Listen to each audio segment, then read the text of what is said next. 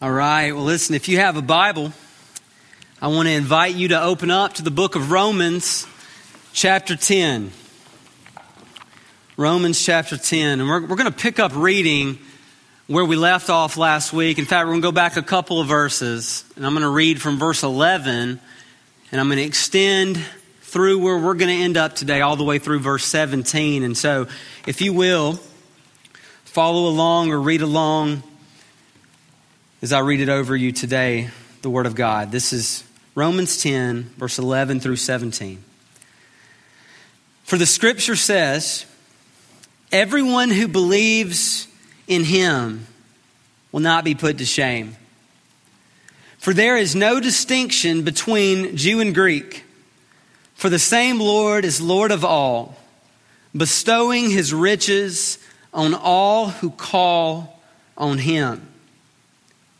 Verse 13, such a powerful verse in the Bible. For everyone who calls on the name of the Lord will be saved.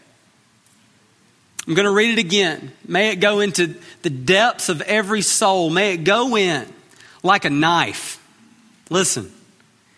For everyone and anyone who calls on the name of the Lord will be saved.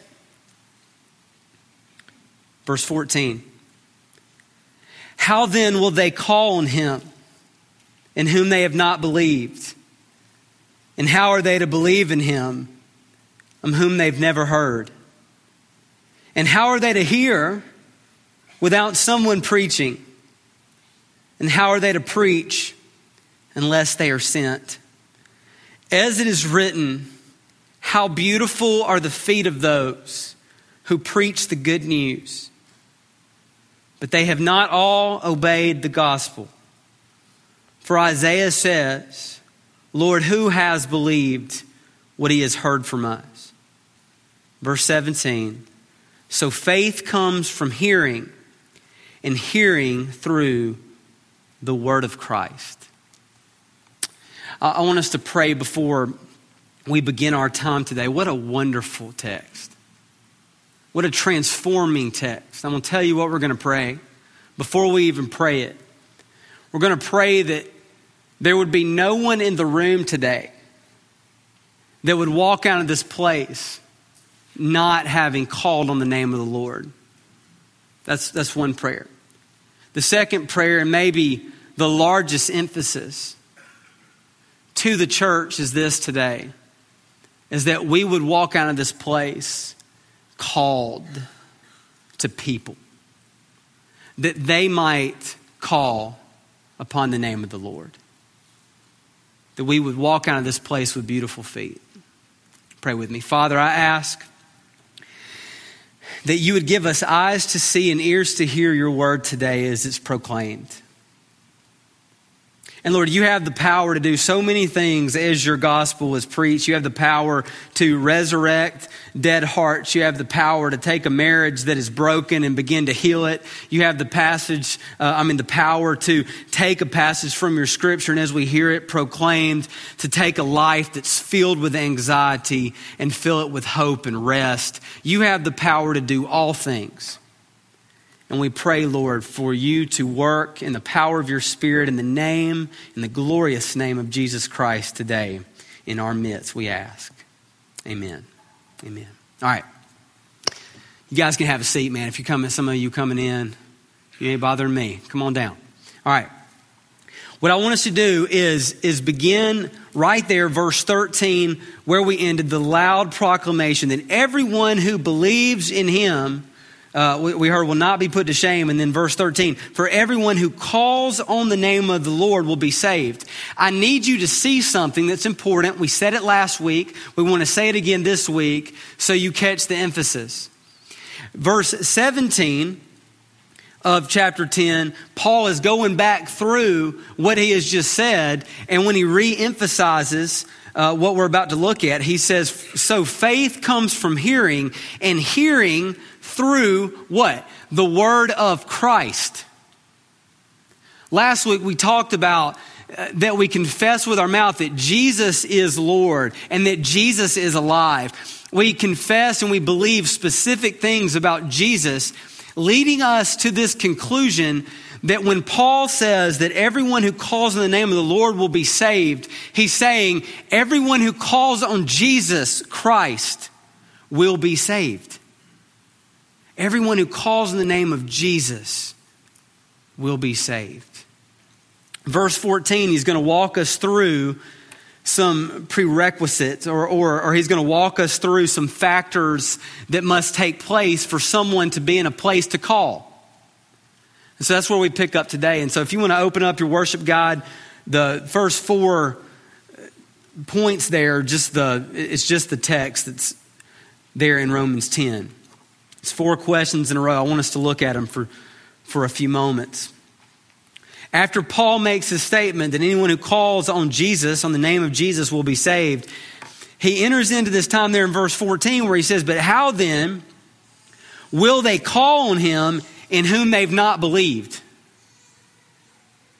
How can somebody call on Jesus if they haven't believed in Jesus? Well, that's a great question.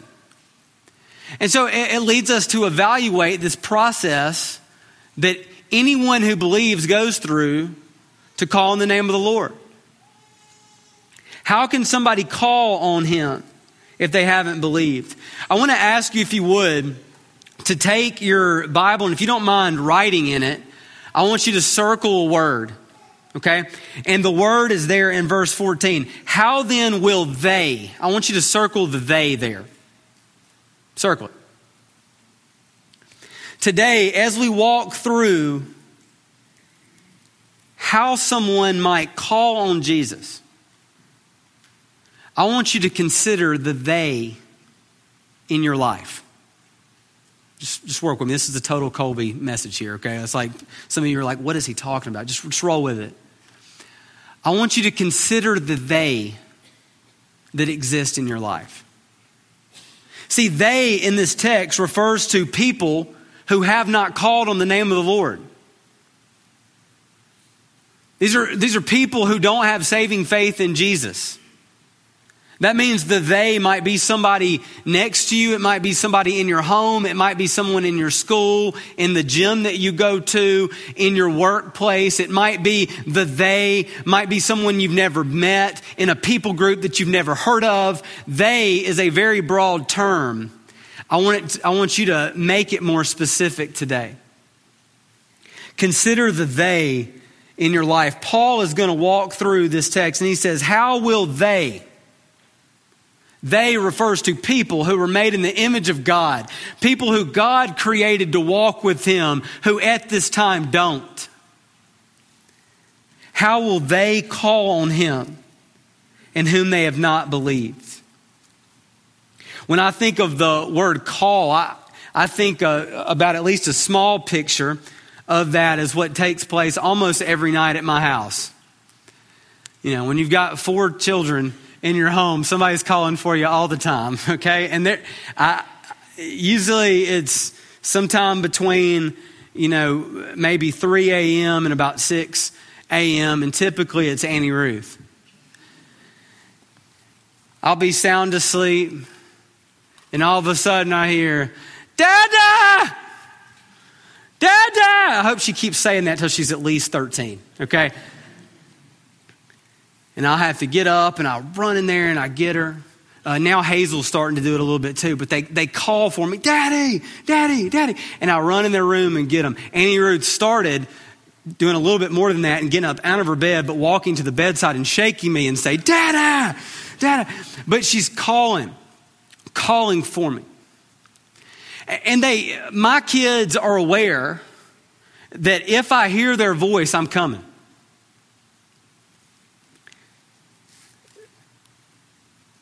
That's daddy who is majorly flawed and majorly human. Our Father in heaven loves to give the Holy Spirit to those who call on him. There is no one who calls that the Lord doesn't answer. Everyone who calls on the name of the Lord, on the name of Jesus, will be saved. Paul says, But how will they call on him if they haven't believed?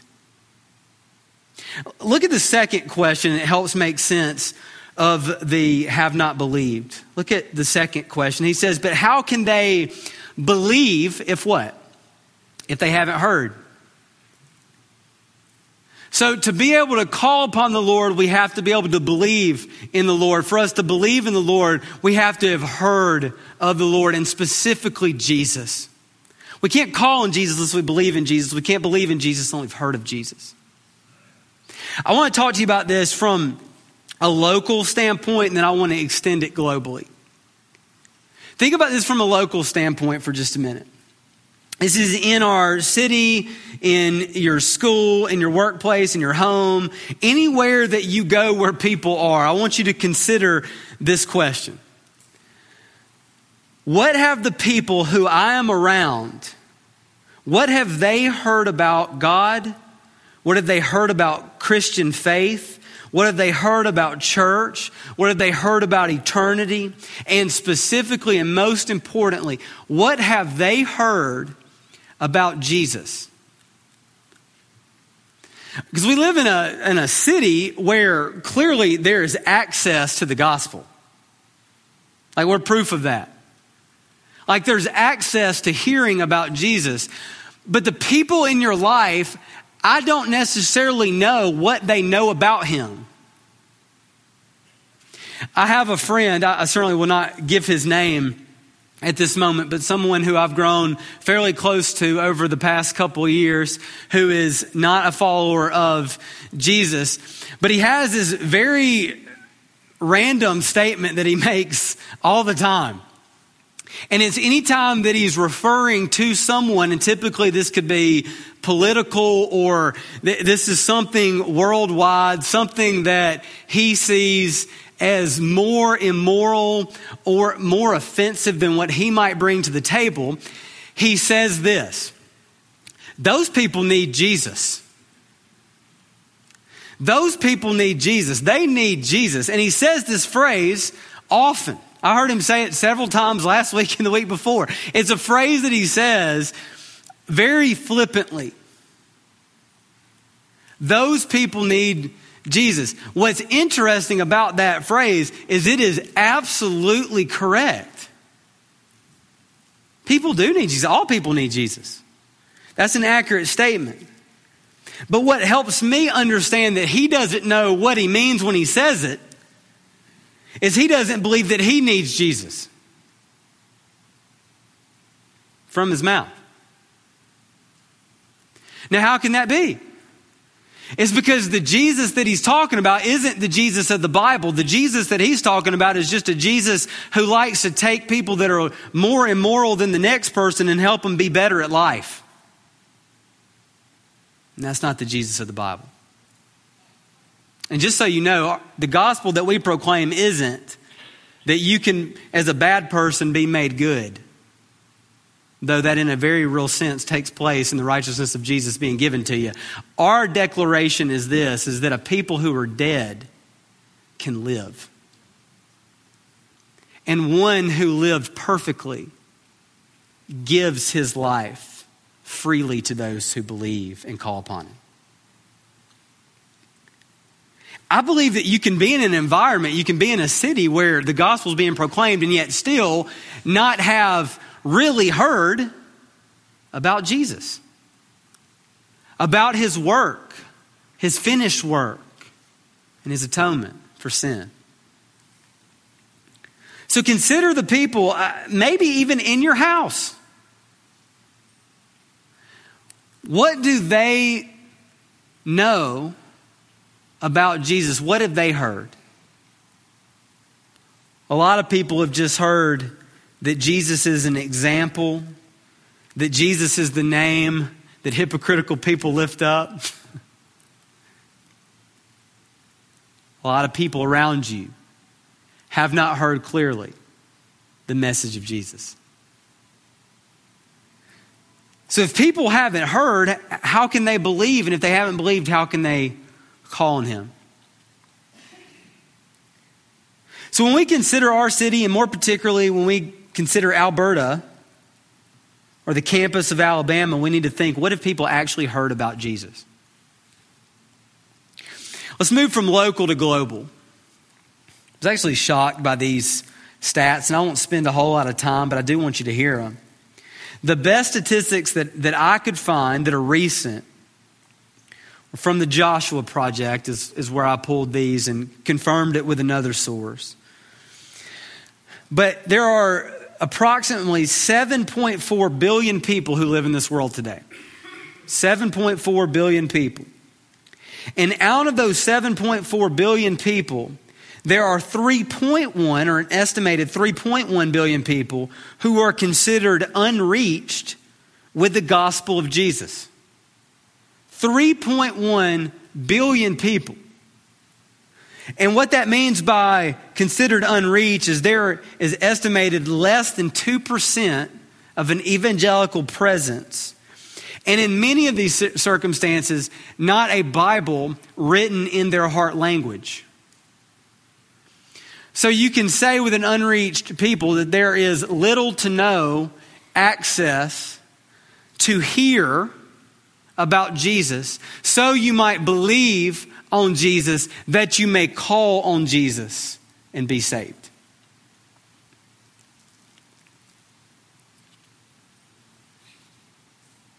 I don't know what else to do but place that before you and ask the Spirit to work. 3.1 billion people with little to no access of the saving name of Jesus Christ. Once again, how can someone believe if they haven't heard? And how can someone call on the name of Jesus unless they believed? He then says, look at the, the next part there. He says, And how are they to hear without someone preaching? And I, I, I do need to give you a little bit of pastoral help here. The, the word preaching there certainly can involve what I'm doing today. It could involve and does involve uh, teaching and uh, proclaiming from a pulpit or a sermon, or it, it, can certainly be that. But the word is much more than, than the preaching from uh, this avenue here. It, it's preaching, it, it's a word that means to herald, to announce, to tell somebody to tell someone. Paul says, How can somebody hear unless somebody tells them?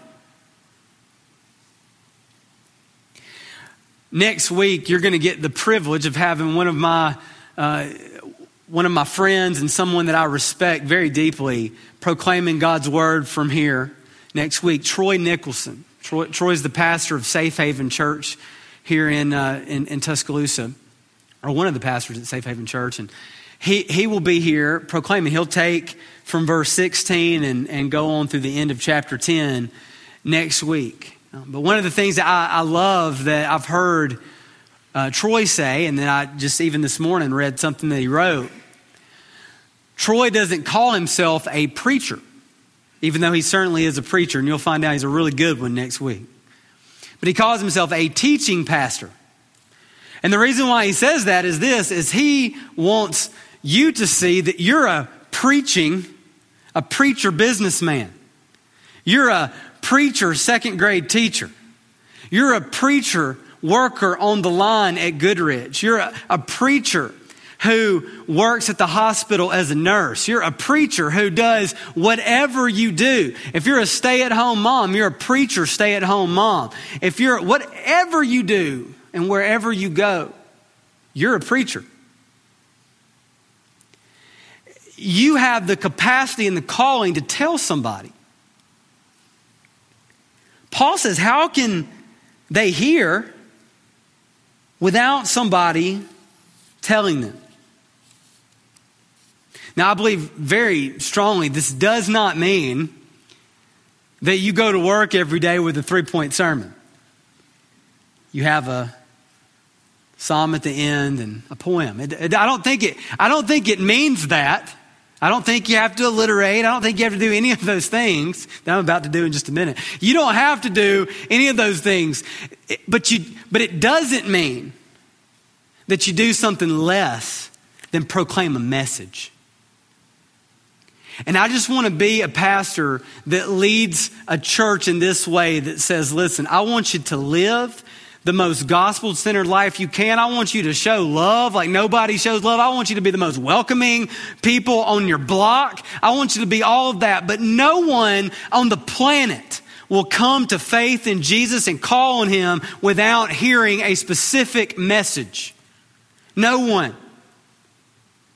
They will hear and they will believe and they will call because of a specific message of God's grace in Jesus Christ and Him dying in our place and raising victoriously from the dead. No one will go to heaven because you were kind to Him. But may you be the kindest person in your office place and the kindest person in your class. May you show kindness and mercy and grace and every attribute you can of God to the world, but they will never believe unless they hear the message of the gospel. That's the truth. So, how can somebody hear unless somebody tells them? How can somebody believe unless they, unless they hear? How can someone call unless they believe? There's one more. Paul says, How can someone preach or how can someone tell them unless someone sends them? How are they to preach unless they are sent? I believe this has two very real meanings here in this text. And I'm going to give you both of them. The first is this is in the big picture of Romans 10, we're still talking about Israel and their unbelief. And one of the primary things that Paul is proclaiming here is communicating is God sent them messengers. And namely Isaiah is, is the one that's quoted over and over again. But God sent a preacher. The preacher opened his mouth and communicated. In fact, what we need to see is the fact that God sent communicators and proclaimers and messengers is that we have this book. It's near to us, it's before us. And right connected to that, when we read about how will how are they to preach unless they are sent, we need to hear the call that every Christian on the planet are sent by the Lord as a messenger with the Word and specifically the Word of Christ. That's what we have to send. I mean, that's what we have to proclaim as we're sent. If you wonder, am I sent? Let me commission you from the Lord today. You are sent. Every Christian in the room, you are sent. To do what? To tell somebody about Jesus, the saving name of Jesus. You're to tell them that they might hear, that they might believe, that they might call, and they might be saved. So, the chain of logic here in Paul's mind is this the only way to be saved is to call on Christ's name. The only way to call on Christ's name is to believe the gospel. The only way to believe the gospel is to hear the gospel. And the only way to hear the gospel is to be told the gospel. Look at your outline there. In light of what we've heard, in light of this text, let's do three things. And yes, they all start with the letter R. Okay? We want to remember, we want to respond, we want to rejoice. Number one, let's remember. Here it is, the Colby phrase of the day. You got to be ready for it because you'll get confused. You ready? We must remember that the they used to be a you. Okay, this is for anyone in Christ in the room. Remember that the they used to be a you. Consider How did I come to believe the gospel and call upon the name of Jesus? How did I hear the gospel? Who told me the gospel? And who sent them to me? I want you to think about that for a minute. Who, how did, how did I come? Like I, I think back on my life and, and some of you, I try to explain my salvation and it's so much more difficult. Like Keith was like, I was in room, what room were you in? Room 301. Keith was in room 301. I don't even know what year for sure I was saved. Okay. So that, that's what gets confusing. But let me tell you what I do know. Let me tell you what I do know is the massive amount of people who walked with me, who proclaimed to me, who talked to me, who uh, sat with me and listened to me ask question after question after question after question. People who watched me make stupid mistakes and then care for me and minister to me through those. People who were probably annoyed with me but still met with me the people that helped me to hear the gospel so that I would believe the gospel, so that I called upon Jesus, and whether it was in 2001 or 2003, all I'm telling you is I believe and I call on Jesus regularly today, and I believe that He is my Lord and He is my Savior, and I have no hope in the world except in Him. That's it. That's it and I will proclaim it till I die. Some of you have a room number and some of you don't. But all of you have called if you're in Christ. I, I, can, I can think of it. Calling is, is something, I know I did it. I did it. It was a one time thing I called, but calling is also something that is the worship of a Christian. Like in many ways, to call is to worship. Read the Bible like from Genesis to Revelation. Abraham, was, when he called upon the Lord, he was worshiping the Lord. When people called upon the Lord in the Psalms, they're praying or worshiping or singing. We, we call upon the Lord daily as Christians. And if not, we're out of step with him. So here today, listen, uh, you, you used to be a they. Don't forget that. And there was work that took place for you to call. I want to give you just an assignment. I want you to think about people that were involved. And you call in on the name of the Lord. Look them up, find them, Facebook them, text them. I don't care what you do, but thank somebody this week. Thank them for doing the most precious thing they could do, bringing their beautiful feet into your life and proclaiming truth to you, the truth of Jesus Christ and his good news. So, in light of what we've heard, let us remember remember that the they used to be a you. I was give you one more Troy Nicholson quote here, and he's going to listen to the message and be shocked. I quoted him twice, but I, read I read through. He recently preached through uh, this text, and he was talking about just the, the precious gift that a person is that comes into your life and proclaims the truth of Jesus to you. And he said, Point, if you're a Christian, you were designed to be a precious gift to someone else.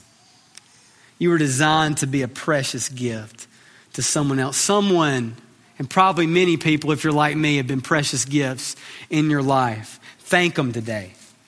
Thank them this week. So remember, number two, respond. Respond. we want to think of this in, in two ways. One, respond in this way. You can tell someone. So, like as Troy said, you can be a precious gift to somebody else. Paul says in quotes from Isaiah 52, he says, How beautiful are the feet of those who preach the good news. Here's the, the whole verse there from Isaiah. It's in verse 7 of uh, chapter 52. How beautiful upon the mountains are the feet of those, or him who brings good news, who publishes peace, who brings good news of happiness, who publishes salvation, who says to Zion, Your God reigns. You can be beautiful feet to someone else. And the, the word beautiful is a little bit hard to translate, but I, I think we can communicate it like what you think of as beautiful. I, I think also a word that might go very closely to it is this timely. The timely feet. There, there's an urgency here. Uh, beautiful isn't, you know, it's not beautiful looking feet. Okay? In fact, if we took it in the greatest context, it'd probably be, uh, you know, bruised and bloody and scarred and calloused feet. These are, this doesn't mean they're pretty feet. This is beautiful feet in the sense of the beautiful message they bring. You who sit here today and me that stands before you, we can tell someone we can tell someone, I want to commission you today. Listen, be, be beautiful feet in your home. Mamas and daddies, be beautiful feet to your kids. That your kids might walk out the door with beautiful feet to make a fat difference in the world for Christ. Kids in the room, walk into your house with beautiful feet. That your unbelieving parents, might walk back out of their home with beautiful feet to make a difference at their workplace and a difference in their family and in their lives. Businessmen, businesswomen, people who are owners, people who are managers. Listen, do your job with beautiful feet. Be intentional. Speak the gospel when the timing is right and the timing is open. Be a person who communicates the truth of Jesus to the world around you where you are. Have beautiful feet at your workplace. As you go to school, we're about to have a, it won't be but another month, and this whole little middle section here and hopefully other sections be filled with college students. College students that are here to study. But I want you to know that there's probably not a place at least in our culture, not a place in our city that needs to be more impacted by the gospel and the name of Jesus than the campus of Alabama, where there's 40,000 college students who come here to study, who God might have other reasons why they come here to study. And that might mean to take their studies and to go make a huge difference in the world in whatever they do for the name of Jesus Christ. We can tell someone you don't need to be a preacher to tell somebody. You don't need to be one that's about to go to seminary to tell somebody. You don't need to be, although we do got one that's about to go to seminary, we're going to lift, him, lift that up in just a little bit. But you don't have to be a person who wants to be a minister to tell somebody. You need to have breath and the ability to communicate in any way possible, and you communicate to someone the gospel of Jesus. You can tell someone. Secondly, you can send someone. You can send someone. You may have wondered today why do we have the offering at the end? Okay. And we're, we're pretty, you know, we, we keep it pretty structured around here. And so, like any change, you're like, whoa, whoa, whoa, what's happening? Okay. The reason why is because I'm what, what I'm about to say. Okay. I want you to consider right now the impact that your giving has on sending. Before I say that, I want to make a very clear statement. Anytime that we talk about giving or we talk about generosity, uh, we talk about uh, giving as, as an act of worship, I want you to know that is the primary concern that I ever have as a pastor communicating to you, and that is your heart. That when you give, you give because God gave his son to you. When you give, it's because you've been impacted by the glorious gospel, and generosity is just an outflow of that. When Paul was talking to the church in Corinth, he said, You guys excel in so many things. You, you excel, and, and oh, wow, so does Alberta Baptist. Man, we excel in some things. I think this is the most welcoming environment on University Boulevard. I think you are some of the kindest people on earth. I think that we have a heart for uh, our neighborhood, a heart for people. I think you have a heart for one another. There's all kinds of things. But may we be reminded today, as Paul reminded the church in Corinth, may we excel also in the grace of giving. May we excel in the grace of being generous. And so, anytime I mention money, I want you to know the, the first thing that we're mentioning, the reason why we bring it up is because of the hearts of God's people. That it's good for your heart to give. It's part of what you're called to do, it's part of what God leads you to do, it's part of being obedient to the Lord. But there's another part of it is this I, I want you to understand when you give to the Lord, at least part of what happens.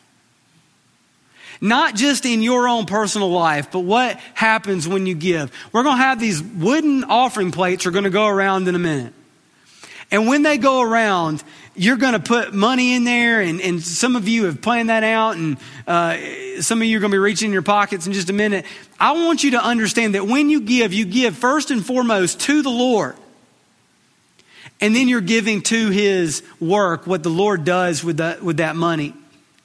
And some people, I believe, have this, this idea that when you give to money that goes in that offering plate, yes, you would say, Yes, I give to the Lord, but that's just giving to the power bill. And I want you to know that at Alberta Baptist Church, this year, our budget is extended about 20% of it goes to mission and work outside of us. 20%.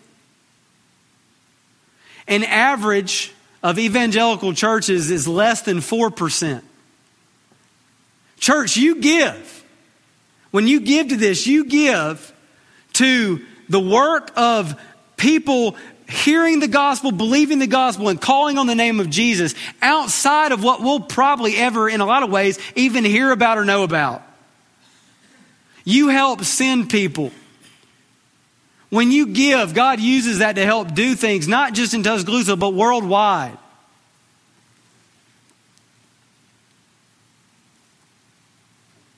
That's just the section that's called missions.